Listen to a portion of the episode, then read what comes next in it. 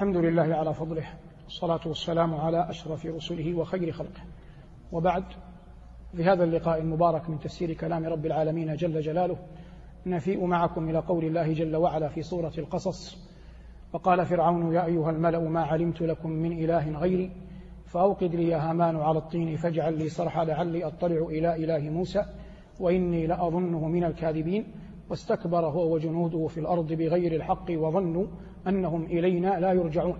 فأخذناه وجنوده فنبذناهم في اليم. فانظر كيف كان عاقبة الظالمين. إلى ما بعدهن من الآيات. نقول والله المستعان. في سورة الشعراء أخبر موسى عليه السلام فرعون أن الله ربه ورب آبائه الأولين. والحياة في زمن فرعون السياسية والعقدية كانوا ينظرون إلى فرعون أنه ابن الآلهة وأن هذه الآلهة تفيء إليه فهو في نظرهم من يعبد ويؤله. وهذا من الاستخفاف بالعقول الذي صنعه فرعون في قومه. قال الله جل وعلا فاستخف قومه فأطاعوه. هنا يقول رب العالمين جل جلاله وقال فرعون يا أيها الملأ أي يخاطب أشراف قومه ممن غيرهم تبعا لهم. ممن يملكون الحل والعقد والأمر في البلاد. وقال فرعون يا أيها الملأ ما علمت لكم من إله غيري. والنفي هنا لم يرد به فرعون ما يعرف بالقاعدة عند العلماء أن عدم العلم ليس علما بالعدم. إنما أراد فرعون من قرائن أخر جاءت في سياق القرآن العظيم أراد فرعون أن يقول أنني أعلم كل شيء. وبكوني أعلم كل شيء لا أعلم أن هناك إلها إلها غيري. تعالى الله عما يقول الظالمون علوا كبيرا. قال هذا مناديا أشراف قومه كما قال الله جل وعلا وقال فرعون يا أيها الملأ ما علمت لكم من إله غيري. قبل أن نجيب على هذا يجب أن يعلم أن الله جل وعلا ما أخبر عن شيء في كتابه. معظما إياه أعظم من إخباره عن ألوهيته وأنه جل وعلا لا رب غيره ولا إله سواه. فقد كلم الله موسى تكليما عند جبل الطور ثم قال له بعد أن طمأنه يا موسى إنني أنا الله لا إله إلا أنا. فاعبدني وأقم الصلاة لذكري. والمقصود من هذا أن الله جل وعلا أصلا ما نصب الموازين وأقام البراهين بل ما قامت السماوات والأرض ما خلقتا إلا ليعلم ويعبد جل وعلا وأنه لا رب غيره ولا إله سواه. فجاء فرعون إلى هذه الحقيقة العظيمة الجليلة التي لا ينكرها أحد يعقل فأنكرها بالكلية. وسيأتي الفرق ما بين خطاب وخطاب القرشيين فقال مستكبرا في قومه ما علمت لكم من إله غيري. ثم حتى يقنع من حوله أنه يبحث عن الحقيقة قال فأوقد لي يا هامان على الطين فاجعل لي صرحا. وهامان وزيره وكان من عادة الملوك يوم ذاك أنهم يكلون كل أمورهم إلى وزير واحد. فيوكل الوزير ما أمر به الملك إلى سائر من يعمل تحت يده. وكان من عادتهم في البناء أنهم يأتون بالطين فيجعلونه بالتنور في النار فيصبح ما يسمى بالآجر ثم يجعلونه ممزوجا مخلوطا بالتبن فيصنعون منه شيئا كاللبن ثم يبنون به. فبدأ فرعون الخطاب بأوله فأوقد لي هامان على الطين حتى يبين لمن يسمعه حرصه على طلب الحقيقة وهو يكذب. فأوقد لي يا هامان على الطين فاجعل لي صرحا لعلي أطلع إلى إله موسى. قال الله في غافر لعلي أبلغ الأسباب أسباب السماوات والأرض. وفي هذا دليل خفي عمن لا يعلم ظاهر لمن يعلم لمذهب أهل السنة مذهب أهل الحق وهو أن الله في السماء. إذ أن فرعون محال أن يقول ويطلب أن ينظر أين الله في السماء إلا وقد أخبره موسى أن الله في السماء. فلو لم يخبره موسى لم يبين له هذا الأمر لما طلبه فرعون. لكن فرعون علم من خطاب موسى له أن الله فوق السماوات. فأخذ فرعون يظهر لقوم أن هذا الإله الذي يخبر عنه موسى سأسعى جاهدا في البحث عنه. ولهذا قال هنا لعلي أبلغ لعلي أطلع إلى إله موسى. ثم قال وإني لأظنه كاذبا. قال وإني لأظنه كاذبا. وإني لأظنه من الكاذبين حتى يبين أنه مع سعيه إلا أنه على اعتقاد تام حتى لا تتزعزع عقيدة من حوله بزعمه عما كانوا عليه من اتخاذه إلها. وإني لأظنه من الكاذبين. قال ربنا واستكبر هو وجنوده في الأرض بغير الحق. الاستكبار أشد أنواع الكبر لأن الزيادة في المبنى زيادة في في المعنى. استكبر هو وجنوده فاستكبار فرعون أصل واستكبار الجنود تبع. استكبار فرعون أصل واستكبار الجنود تبع. واستكبر هو وجنوده في الأرض. هذه الألف واللام في الأرض تحتمل معنيين. إما أن تكون ألف واللام للعهد فيصبح أي أرض؟ أرض مصر. لأن هذا المعهود في الذهن أن فرعون يسكن مصر. وإما أن تكون للجنس باعتبار أن أمة فرعون يوم ذاك علت على كثير من الأمم. ولكن الأول أرجح والعلم عند الله. لكن الأول أرجح والعلم عند الله. واستكبر هو وجنوده في الأرض بغير الحق. وظنوا أنهم إلينا لا يرجعون. وأنهم إلينا لا يرجعون. الآن نأتي هنا لقول الله جل وعلا وظنوا أنهم إلينا لا يرجعون. هذه التذييل في الآية هنا أصلا دل عليه المعنى الأول. لما دل عليه المعنى الأول؟ لأن فرعون لا يعترف أصلا بوجود الله. فكيف يعترف أصلا بالرجوع إليه؟ هو لا يعترف أصلا بوجود الله. إذا لماذا جيء بها؟ جيء بالآيات وظنوا أنهم إلينا لا يرجعون. تعريضا بالمشركين لأن الفرق ما بين كفر فرعون وكفر قريش أن فرعون نفى وجود الله أصلا. أما كفار قريش لا ينفون وجود الله. ولئن سألتهم من خلق السماوات والأرض ليقولن الله. لكنهم كذبوا رسولهم وزعموا أن الله لم يبعث وردوا نبوته. بل قالوا كما قال الله عنهم وقالوا لو نزل هذا القرآن على رجل من القريتين عظيم. إذا هذا الفرق لهذا الفرق جاء الله جل وعلا بقوله تبارك اسمه وظنوا أنهم إلينا لا يرجعون. لما بين هذا حتى يتعظ بهم كفار قريش كما سيأتي. قال الله جل وعلا بعدها فأخذناه وجنوده فنبذناهم في اليم والنبذ الطرح والإلقاء. وهذا يدل على هوانهم على الله.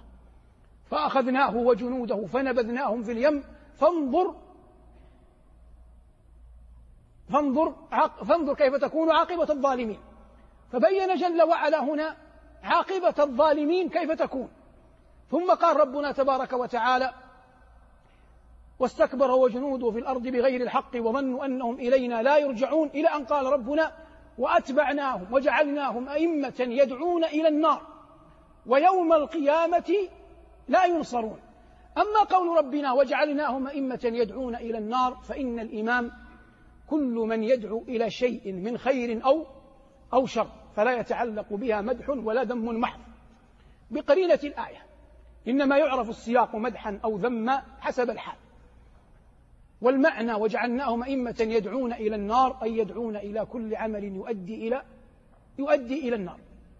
وهذا معناه أن كثيرا من الناس جعلهم الله جل وعلا سادة. ومعنى سادة أن لهم فضل يتبعهم الناس. ولو قلبت بصرك في من حولك ممن يعيش على الأرض اليوم لرأيت فئاما عدة. جعلهم الله جل وعلا رؤوسا يتبعون. وهم هؤلاء درجات ومنازل متفرقة كما قال العلي الكبير إن سعيكم لشتى. فأسوأهم من كان قدوته فرعون. قال الله وجعلناهم أئمة يدعون إلى النار وأعظمهم من كان لا يخرج من بيته لا يبتغي شيئا في قوله وفعله إلا أن يعظم الله. وما يعني يورث الإنسان في قلبه شيء أجل من تعظيم الله.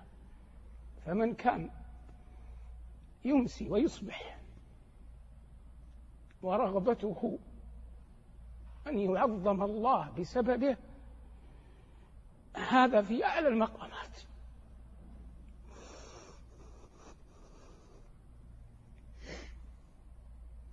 هذا في أعلى المقامات. وأدنى المقامات من عياذا بالله يغدو ويسعى جرأة على الله كما صنع فرعون هنا. وسيأتي في اللقاء الذي بعد هذا بيان ذلك تفصيلا. لكن هذه أفضال يمن الله بها على من يشاء من عباده. فمن الناس من ربما إذا دخل مسجدا أو مصليا فوجد فيه شخصا قد يكون فقيرا رث الحال غريبا من طبعه أو من عمله أنه مهان لكنه عندما يراه يصلي يسجد يذكر الله يقرأ القرآن يجد هذا الرائي في قلبه محبة لهذا المرئي وإجلالا له وتعظيما حتى إن هذا الذي المرئي ليعجب لما يعظمه هذا.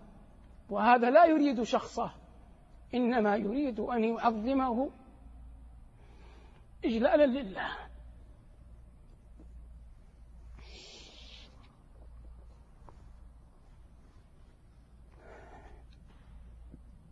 فتعظيم الله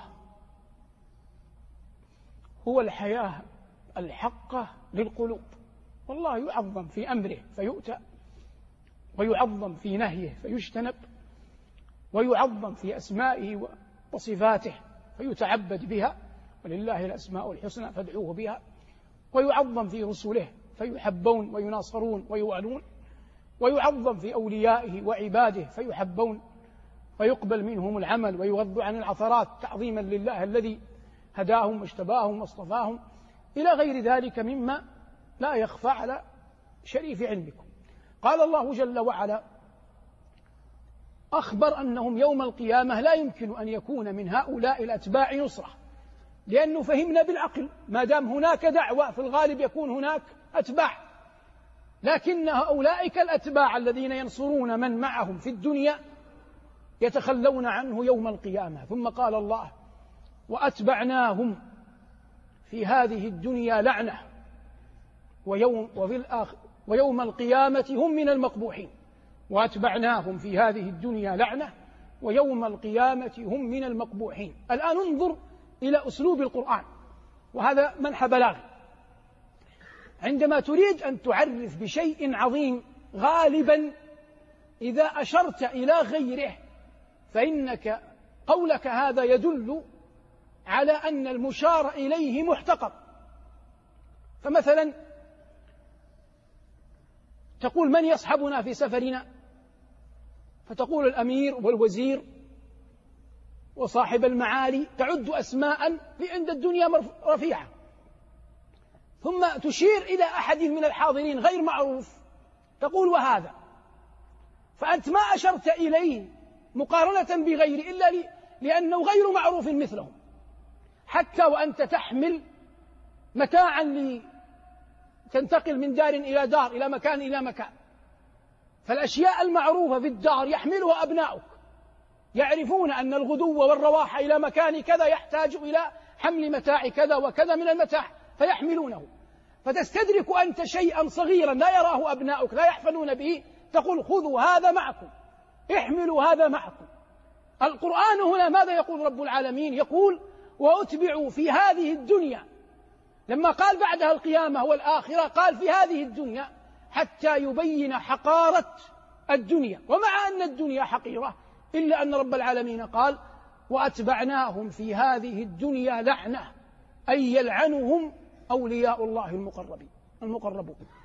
وأنت تعلم أي سوء عياذ بالله. أن يمسي إنسان في قبره وأولياء الله يلعنونه وهم على الأرض. وإنما ساق له هذا جرأته على الله كما سيأتي. قال ربنا وأتبعناهم في هذه الدنيا لعنة ويوم القيامة أي في الآخرة هم من المقبوحين أي ممن جاءوا بعمل قبيح يذمهم الذام عليه. ممن جاءوا بعمل قبيح يذمهم الذام عليه. هذا ما أخبر الله جل وعلا عنه في هذه الآيات من سورة القصص وهي مرتبطة ارتباطا وثيقا بقول الله جل وعلا في النازعات فأخذه الله نكال الآخرة والأولى. وسنفرغ للحديث عن قول الله جل وعلا فأخذه الله نكال الآخرة والأولى في اللقاء القادم. لكن قبل أن ننهي ما نحن فيه نبين هنا أن موسى عليه السلام سعى جاهدا أن يكون سببا في هداية فرعون. امتثالا لقول الله فقول له قولا لينا لعله يتذكر أو أن يخشى. لكن يقول البعض إن فرعون استشار هامان فقال له كيف تقبل أن تكون عبدا بعد أن كنت ربا؟